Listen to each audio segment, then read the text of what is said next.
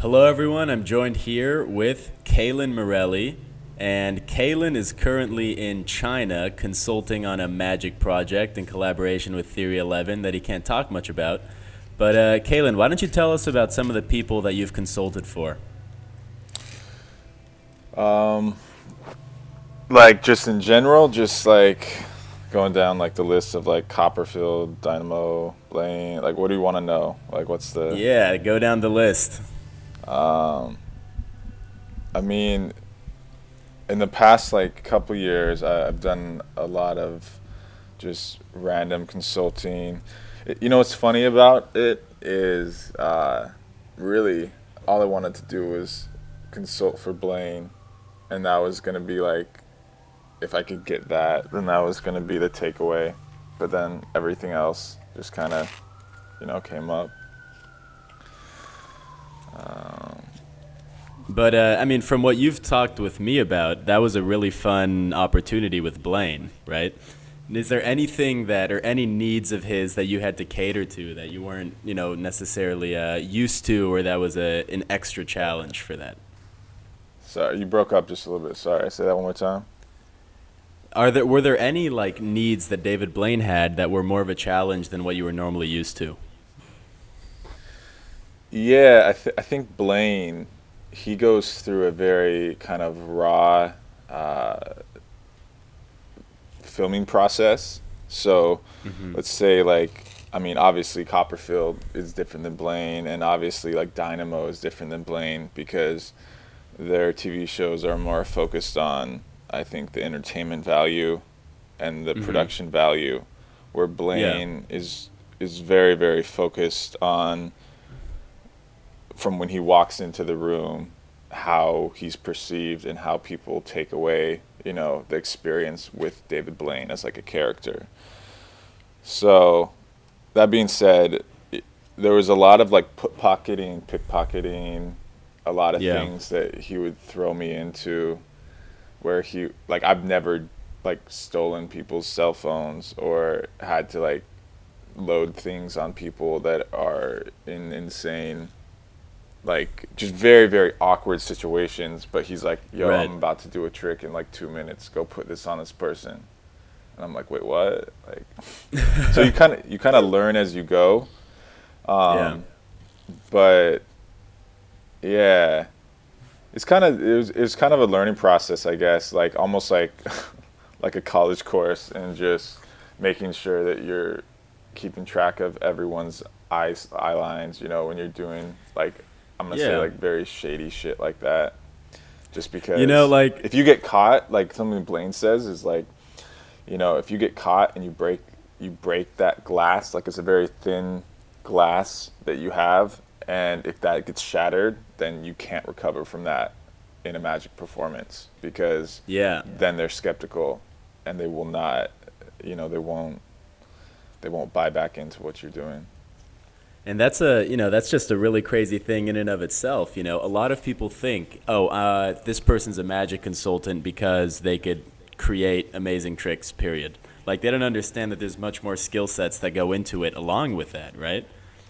Like Yeah. describe some of the more not more important, but equally as important things that it takes to be a good consultant. Um, i would say that something that like i'm learning as i go on this job that's the most important thing is being able to sell any level of idea.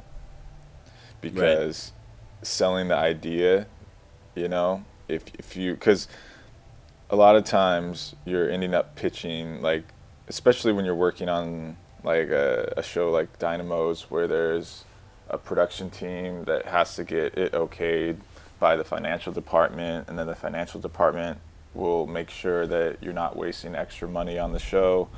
So like all the ideas you have to pitch and whether it's a good idea or not if they don't understand it and you can't mm-hmm. get across why it's a good idea and why it's good for the show and why you're passionate about it and you can't like sell them the idea you know it doesn't matter. Right. because they're not magicians and they don't see it like as if you were describing it to another magician you know Right, yeah. And you know that that's definitely I mean, I'm sure that could be one of the most frustrating things about working in this type of field, right? You know, Yeah. maybe uh, it's not always the case where just because the magic consultants agree on something that the production teams can agree on it. Would you agree? I would agree. Yeah, I mean, that we we've ran into to that all summer working on this job. It's a it's a very it's a very complex job, the one that we're on now, to Yeah. get across and get good magic on TV because a lot of people when they when they look at the magic that ends up getting on TV or even performers like they say performers on AGT they don't realize the amount of work that it takes just to get something good on TV because TV producers they have they have like their own gods that they have to play to which are Right. the financial department the directors the heads of the TV station and they all have different opinions on what they think magic is and those are the people that have the opinions that make decisions you know so Right. it's really interesting seeing people, you know, from an outside perspective, make judgments on like magic that gets on TV and being like, I would never do that. But at the end of the day, there's when you get into like mag- magic shows that are not independently created, like a Blaine show, which is what I really respect about his stuff. So he keeps his Right. team very small. You the more money that comes with the TV show, the more people that you have to please, and the more people that you have to listen to their opinion on what's good. So, it's Yeah, and it you know, a, all, of those skill sets seems like things that you can't necessarily practice for without being there during the production and going through it, right? And again, you know, people have that common misconception that all it takes to be a good consultant is that you come up with great tricks. I mean, it's it's a lot more than that, which is why all of these thoughts are very important. But going Yeah, into yeah. the creative side, like what do you find yourself doing when you're not on a consulting gig? Um, I just kind of, I don't know. I, I just explore. I, I think just like everyone else, you know, they they Right. they explore different styles of either sleight of hand or different styles of magic performance that they they're interested in. You know, I think that that's a a really a key thing as a magician. I don't know. Yeah. Yeah, I mean, it seems like every time I talk to you, you are always working on something. And, you know, one thing that uh, I always found to be interesting, especially with people like yourself, who I consider to be, you know, one of the most creative in the field, especially in the consulting industry. Do you feel like you physically get better at creating as the years go on, as if it's like a muscle that you can train? Do you find that happening? Uh, I don't. I don't think I. Uh, no, I. I, I don't think you get better at creating. I, I think you, you can get more efficient and you can get quicker. Mm-hmm. But Yeah. uh, I think as far as like getting better, like like I think that the level of ideas goes up like very incrementally. Like you can't. Okay. Like it's it's more about how quickly you can get to a good idea. You know, because Right. I, I don't know if there's like a level. Like I think that there's certain in magic. It's interesting that either people. I feel like people either have like certain levels of ideas or they don't, and then Right. because at that point you just either get to the idea quickly or you don't. And I think that the more that you create, the faster you can get through all the bullshit that it takes Right. to get to the good idea, you know. And that's Mm-hmm. that's I think the only thing that comes with like time.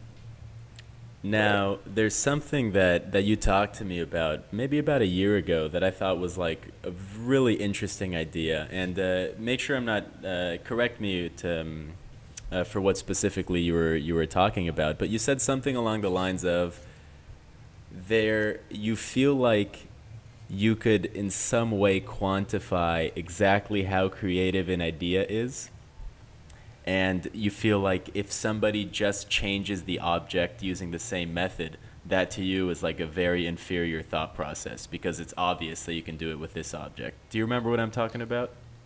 Um not specifically. I mean, on that on, along those lines, though, uh, I think that the the easiest way to make s- like a non magician think that you're doing a new trick is the object. I think the object Right. that you create a trick with, unless your style of performance and the the style of the performer is so heavy that it overplays like everything which there's certain stuff like Yann Frisch uh, Mhm.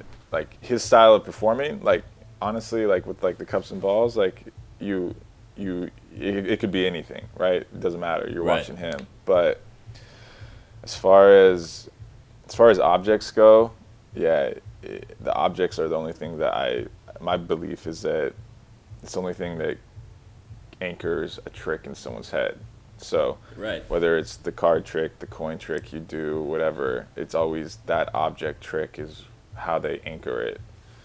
Right. Um, so if you change the object, then it's an easy way to make the trick feel different.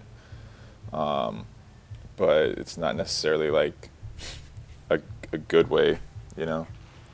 Right. Uh, And I mean, uh, you know, about performing, like, what do you find your what what thoughts do you find yourself having about performing? Because I know that sometimes it could be difficult when you're just consulting all the time and creating all the time. Like, what do you find yourself passionate about uh, actually doing for people? Like, is there anything specific that you find to be more enjoyable? Do you like super casual situations more than formal? What are your thoughts on that?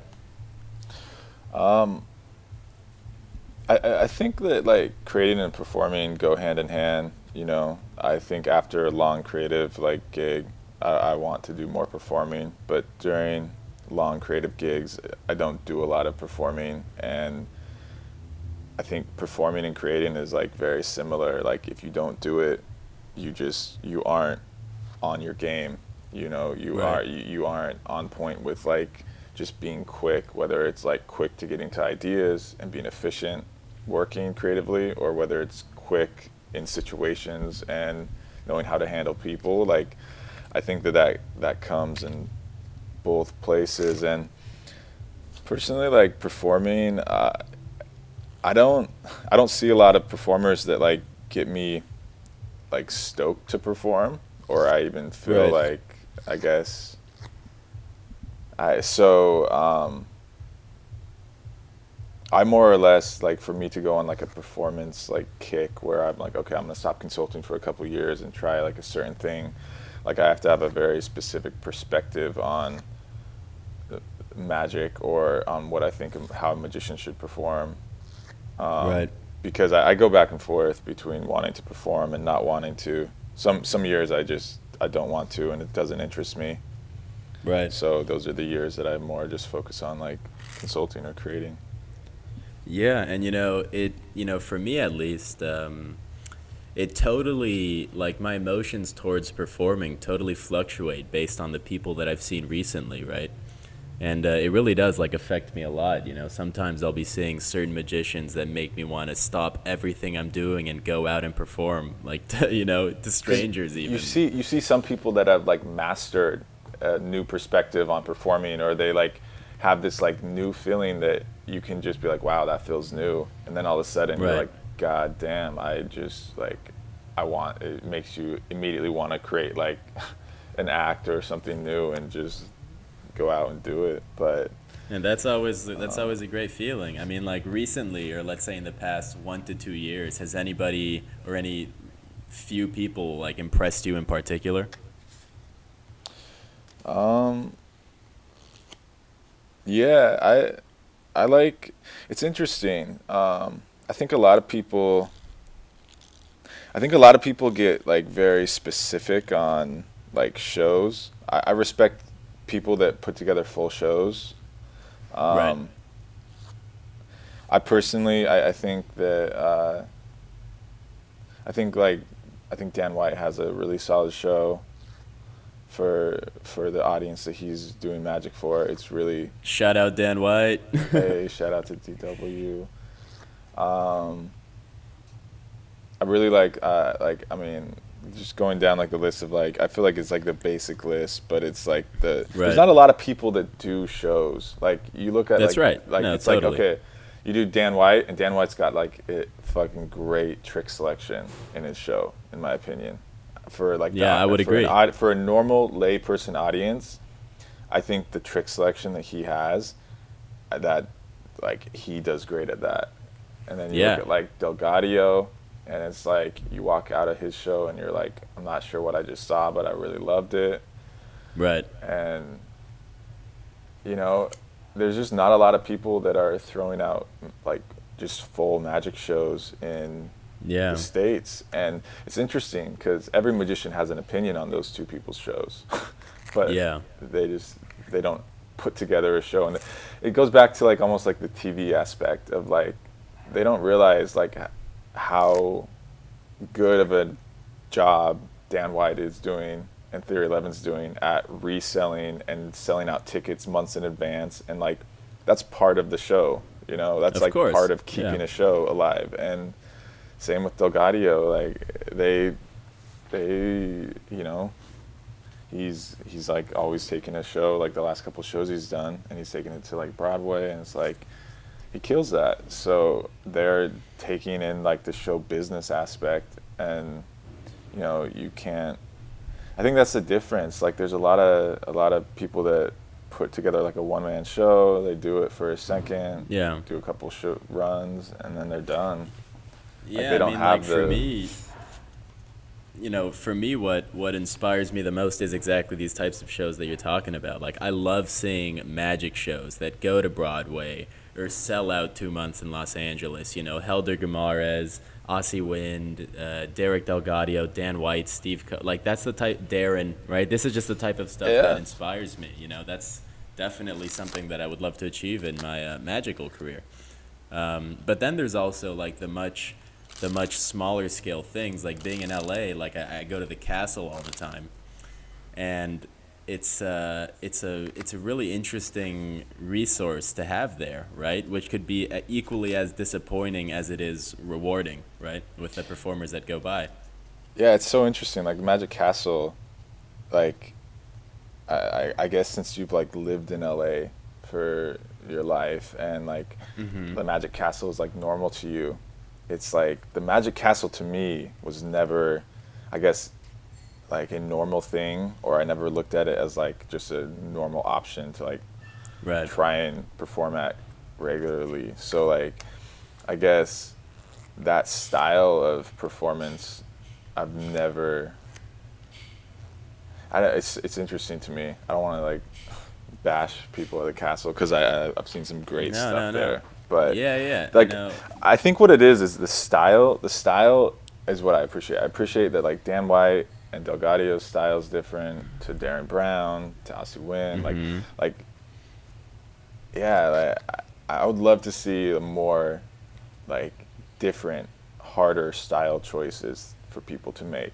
You know, like Yeah. being a little bit- And- bit less scared of of big changes. yeah, like I, I would love to see, eh, but it's hard though because sometimes like the people that have like the hardest style, I'll say, that come in with the most style, they just Mhm. don't put in the work or any work. I'm gonna say to to match their style, the amount of thought they've put into their style to the perspective that they have on like what they want their their performance to be or their character Right. to be. You know. I mean, right now we're talking on like a on a on a much larger scale, but of course, you know, we have those moments where we're quite literally just doing a trick here and there when we're out because somebody asked or because you're with friends. I mean, I wanted to ask you kind of on on a smaller like note. Do you find yourself testing out tricks that you create during these consultant projects before you even pitch them or anything along those lines? Um, honestly, not not very much. We uh, we run like pretty tight schedules where Right. Like the most we can get done on like the schedule is just like a concept pitch of a routine. Yeah. And uh, that, that's the difference between like uh, I guess shows like a street magic show and a show like say something similar that we're doing now, where it's the difference of like a quick visual of like a Rubik's cube changing from a unsolved to solved, and a full 10 beat routine that's going to be on stage with lighting, projection mapping, holograms, and Right. possible, you know, AR. And we have to like, talk to all of these departments and figure out how the magic's going to be incorporated into all these, you know. Mm-hmm. So it's like those, and along with like a theme that is works with whatever, you know, whatever performer we're we're creating it for. So like all those all that information combined is is pretty overwhelming to get to the point where you can actually have a physical object or a physical thing that, that you can test out. You know, um, and uh, you know that that definitely seems like a challenge. To there's a difference between just constructing a visual moment versus constructing an act. You know, but you know, as far as like magical effects go, like what, if anything, or if you even have the hunger, but what makes you feel like you now want to release a magical product like you have in the past? Like, uh, do you have any drive that does that, or just every now and then the time feels right and you go for it? Um, I mean, I think at the basis of everything, you know, I think either people release, it's releasing magic tricks is a very odd thing to me now, but it's very interesting that you can make like residual income or Right. off of a magic trick. That's a very interesting thing to me. So I think like you either do it for one of two reasons either to make money or to get your name and your thinking out or published in the magic community. Um, but I would say, you know, I, th- I think if I see like a gap in some type of niche part of the magic industry and I'm like, oh, well, it'd be cool. I, I really just create for things that I wish that were already there. That's like what I did with like okay. dress code or the ring odyssey trick, you know. Yeah. It's just like, oh, I wish that there was like a kind of more fun ring gimmick or I wish that I could have done a shirt change like this. So I'm more creating Yeah. for myself and then if But the you know what? That's the way to go. Marketable, then it's it's good. You know, that really is the way to go. Like for me, I can only create in need of a certain effect in the context of an act. Like that's just the way my brain works, you know. Um, it's uh, it's always out of necessity. Um, or not necessity, but a want, a personal want, right? But uh, you know, uh, just to, to wrap this up real quick, like you know, with, with a person like I know you've spent so much time creating things, and I know you go through phases where you're quite literally working on something. You're off work, you're not consulting, but you're home just trying to figure ideas out. It could be anything. Do you uh, do you find yourself like seeing ideas being released that you feel like you've already dabbled with that or something along those lines? Yeah, yeah, for sure.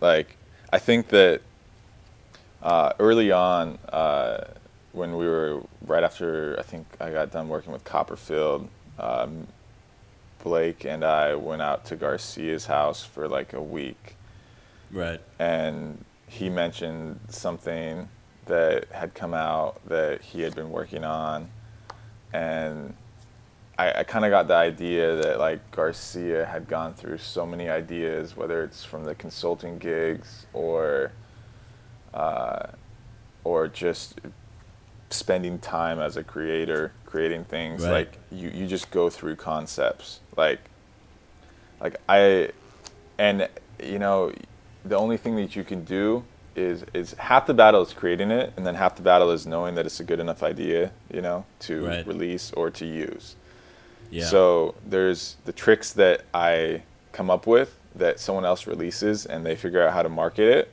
then i guess that's on me because i didn't see enough potential in it you know like Yeah.